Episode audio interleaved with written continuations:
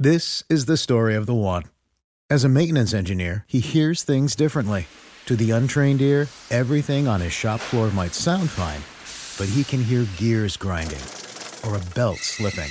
So he steps in to fix the problem at hand before it gets out of hand. And he knows Grainger's got the right product he needs to get the job done, which is music to his ears. Call, clickgrainger.com, or just stop by. Grainger, for the ones who get it done. Every team, every topic, everywhere. This is Believe.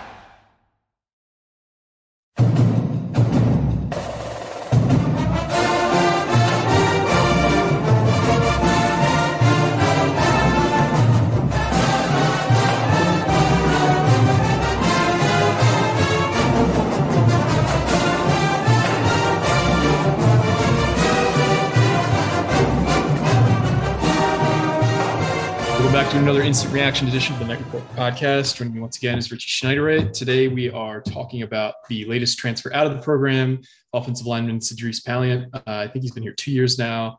Just announced that he is entering the portal. Uh, Richie, what does this mean for the team next year? Because he was a guy who I believe started last year at one point, right? Yeah. Um. Actually, over the past two years, he appeared in 20 games, which I'm quote me if I'm wrong, but uh, I think that's every single game over the past two years. Um, he started in nine of those games at left guard. He was kind of in and out, uh, depending on injuries, depending on everything. Um, it it wasn't a good offensive line. I think we all kind of knew that. Uh, he was just more of a plug and play guy. I think Greg kind of took him what two weeks into his uh, tenure at Rutgers, the second time around. Yeah. got him on campus, took him, and was like, "Hey, maybe I can get this guy to this JUCO guy to fill in for a year or two, so I can develop a couple dudes." Um, they've obviously done that. Uh, I don't think he the writing was kind of on the wall that he wasn't going to be a player at guard this year, pending health with everybody, obviously. But uh, yeah, I mean, it, it's kind of ironic too because I was looking back at my depth chart prediction for uh spring game, and I'm like, oh, where the hell did I have him? And I'm like, oh, I I didn't have him on there. So, I mean, you could say I'm predicting the future a little bit, but uh, yeah, I think a lot of people shouldn't be really too shocked by this one.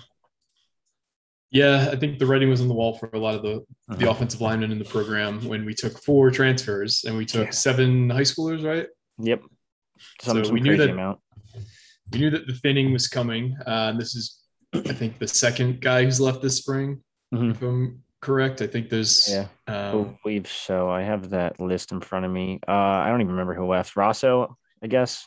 yeah, I don't know. yep, I don't remember when Russell. left, but Uh, actually, I think he did leave um, after the season as well. gotcha. So, do you see do you see more people leaving uh, around the time of the spring game or before the spring game? Do you think this is just a process that'll continue to to kind of see it work its way through? Yeah, I think it's only a matter of time. They got to cut. I think if if my scholarship chart is correct, which it's obviously it's unofficial, so it's hard to like balance everything, especially with Schiano math, with that's like two plus two equals fish and stuff like that. But uh, yeah, no, they're definitely going to cut some more weight. I think. I think offensive line, especially. Um, you don't bring in seven freshmen and four, like you said, four transfers unless you're the guys there aren't doing their job.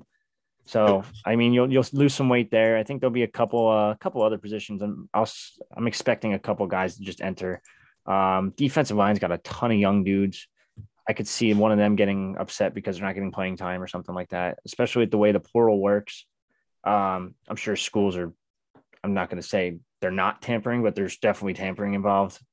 Um, so I'm sure schools are going to reach out to kids and be like, "Hey, like uh, we know you're not playing there. You want to come over here and start?" Like stupid shit like that, or you back channel a little bit, kind of like what Syracuse did with Elijah Clark and Duce Chestnut, and hey, you're best friends. You guys can talk. Like, but Yep. yeah, there's gonna be there's gonna be more some more shedding of uh of the weight on this roster. Where I my best guess is probably in the trenches, maybe even receiver. There's a ton of receivers here um at Rutgers, and it's it's only a matter of time like until some of these guys aren't just they're gonna notice they're not playing at all. Yeah, no, I mean it's also a numbers game. We took two transfers in at receiver. We've Mhm. taken a, a bunch this past two recruiting classes. Um, and the production has been great on the field. So I think there might be a handful of guys that naturally see their way out. Um, Mhm.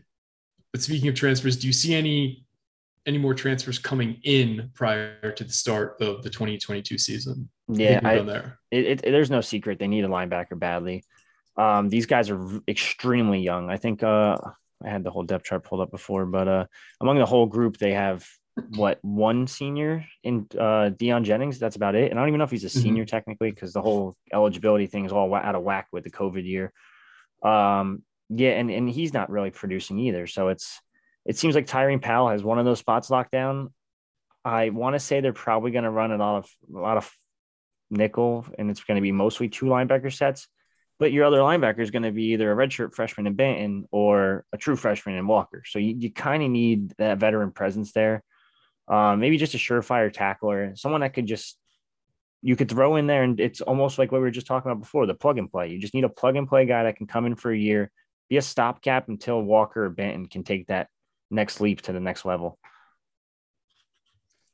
Yeah, for sure. And that was a guy that just from watching the portal, or not a guy, the position just from watching the portal, we followed a ton of linebackers and didn't really have any that worked out. We even offered a couple. That's probably the only position group we totally struck out on that we actually made offers to, unless you're counting kicker with uh, Chad Ryland, uh, which I'm yeah. not really, but it was an odd one.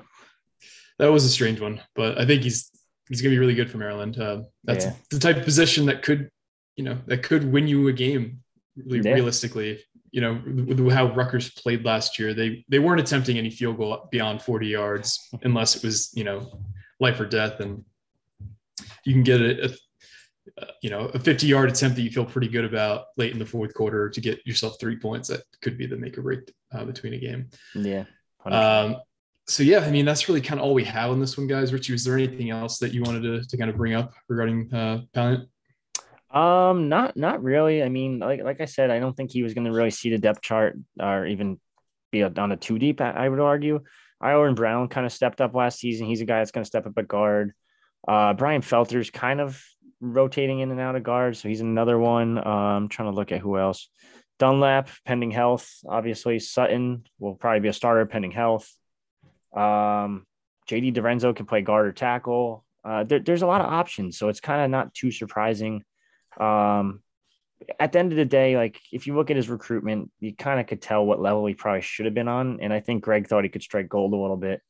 It backfires from time to time. Recruiting's not a perfect science. So here we are, two years down the line. He filled in whatever he needed to, and now you're looking for a. I guess you're not really looking. He's just he's going to be looking for a new school.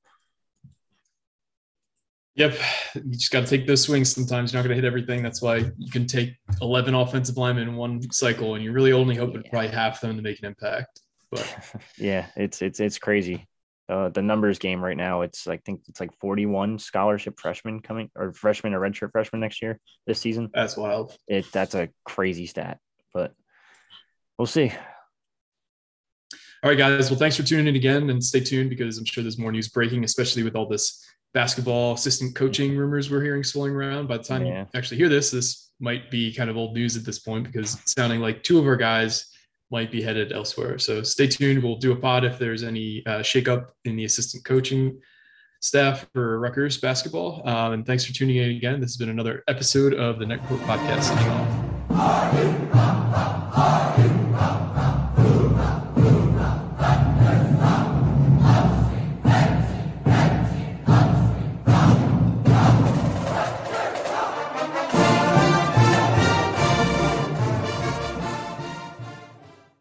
This is the story of the one. As head of maintenance at a concert hall, he knows the show must always go on. That's why he works behind the scenes, ensuring every light is working, the HVAC is humming, and his facility shines. With Grainger's supplies and solutions for every challenge he faces, plus 24 7 customer support, his venue never misses a beat. Call quickgrainger.com or just stop by. Grainger, for the ones who get it done.